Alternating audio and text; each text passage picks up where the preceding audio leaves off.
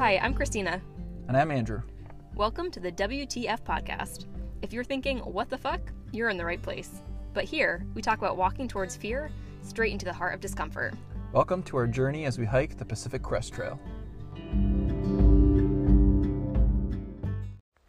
All right, this is Knuckles.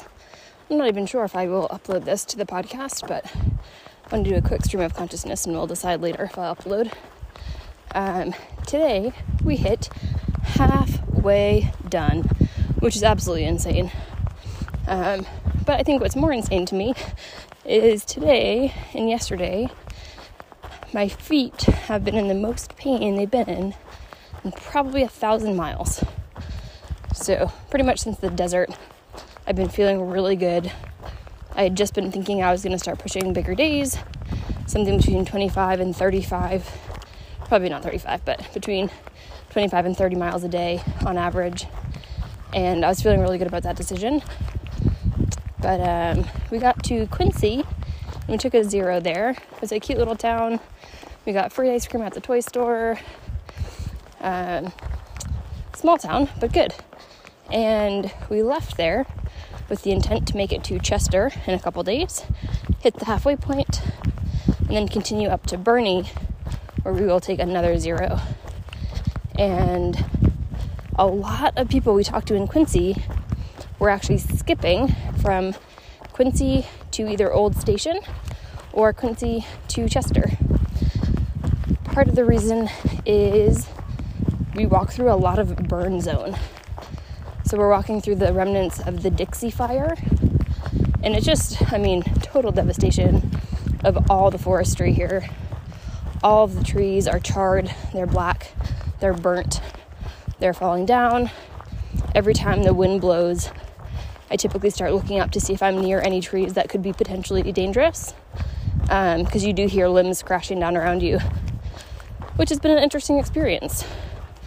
And um, because of the burn zone and all the down trees, we've been so dirty. The amount of fine particulate and um, like charcoal and ash that's littering the trail and just all over is pretty immense. And unfortunately, because of that, it gets in your socks, it gets in your shoes. It's hard just to keep out of literally anything. And I had some soot get in my socks and kind of create a sandpaper effect where it kind of rubbed my feet on the bottom raw. They weren't quite blisters, nothing that I could pop. At this point, I'm a blister pro. I know how to deal with those pretty well, and I was kind of bummed when I realized this was not a blister, not something I knew how to handle or what to do about because it hurt like a blister, it felt like one but it was on the bottom of my foot, like the ball of my foot, which takes impact with every single step. Even with the blisters when they were on my heels, if I walked on my toes a bit, I got some relief. But with this new, I don't even know what to call it, tragedy of the trail, um, no matter what I did, my feet hurt. And because your feet hurt, you start to alter your gait. And when you start to alter your gait, other problems start to pop up. So the last probably eight miles into camp last night um, were pretty brutal. We had a really big climb yesterday coming out of Belden. It's about, in totality, I want to say 6,500 feet of gain, which is a lot, over about 10 miles, um, give or take.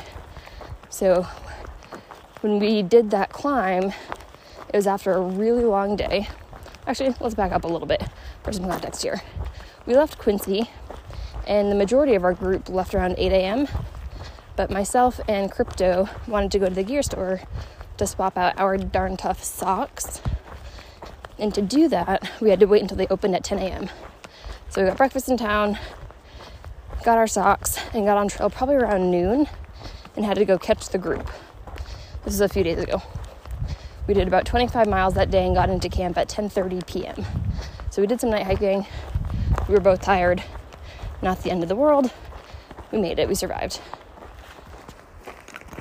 The next morning, because we stayed up so late, we slept in a bit and um, Probably got on trail around 7 a.m., whereas I'm usually on trail around 6 a.m. So one hour later, we are gonna do about 23, between 20 and 23 miles that day. And this was the day that we had the big climb. So usually we try to get our big climbs out of the way in the morning when it's still pretty cool. But we're no longer in the Sierras, which means even in the mornings, it's in the 50s, climbing into the 60s, uh, if not higher. So yesterday was a really long day. We were all very unmotivated. And we got to camp and we all said that was probably one of our toughest days on trail. Um, the last eight miles, I was hobbling. The foot pain was pretty intense, but I knew that I wanted to get to camp we had all decided on because today, as I'm recording this, we're walking into Chester and we were hitting the halfway point. So I didn't want to be behind the group. And sometimes the only way to get to where you're going is to keep moving forward. And that was really the mentality and the mindset that I had you know, given myself yesterday getting to camp. So it was a really tough day. Um, and because I was struggling so much last night, and we're with a pretty quick group of hikers, they're all very fit, very strong. I knew today was going to be challenging for me.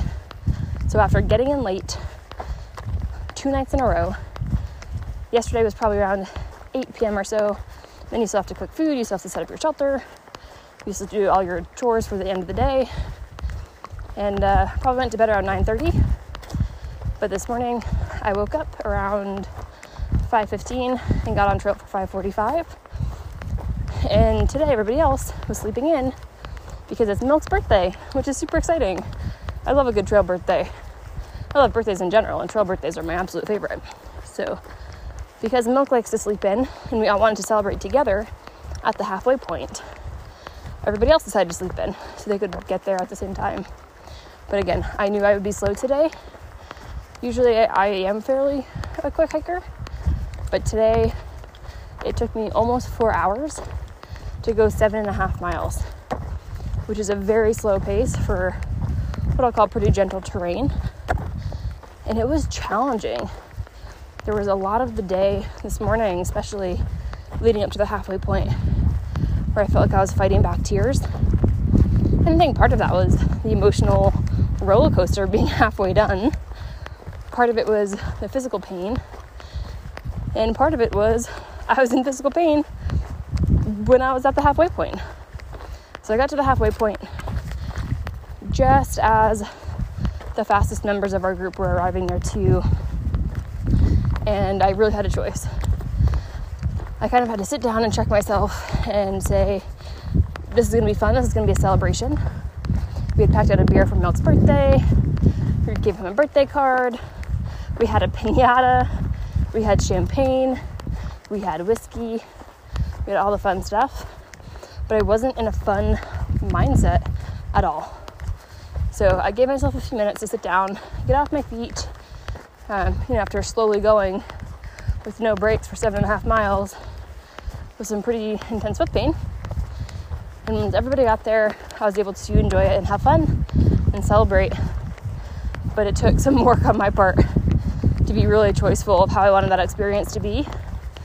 And uh, now I have about a mile and a half left to get to the trailhead. I think it might be a highway, or at least a road, to hitch into Chester, resupply, hopefully shower, because I have not been so dirty in my life. And from there, hopefully we can go to the brewery, celebrate Milk's birthday, and then we will, starting tomorrow, make our way towards Burney, we're under zero. This section that many people skipped through the burn zone has been physically and mentally draining for sure. Um, we all feel pretty, pretty rocked. So we're ready for next zero already, which isn't the most common, but here we are. So that is my update for now. It has been a contrast of emotions, highs and lows, ups and downs and everything in between. But at this point in time, we are officially halfway done, mileage wise, with the Pacific Crest Trail. And I cannot even wait to see what the second half of this adventure brings.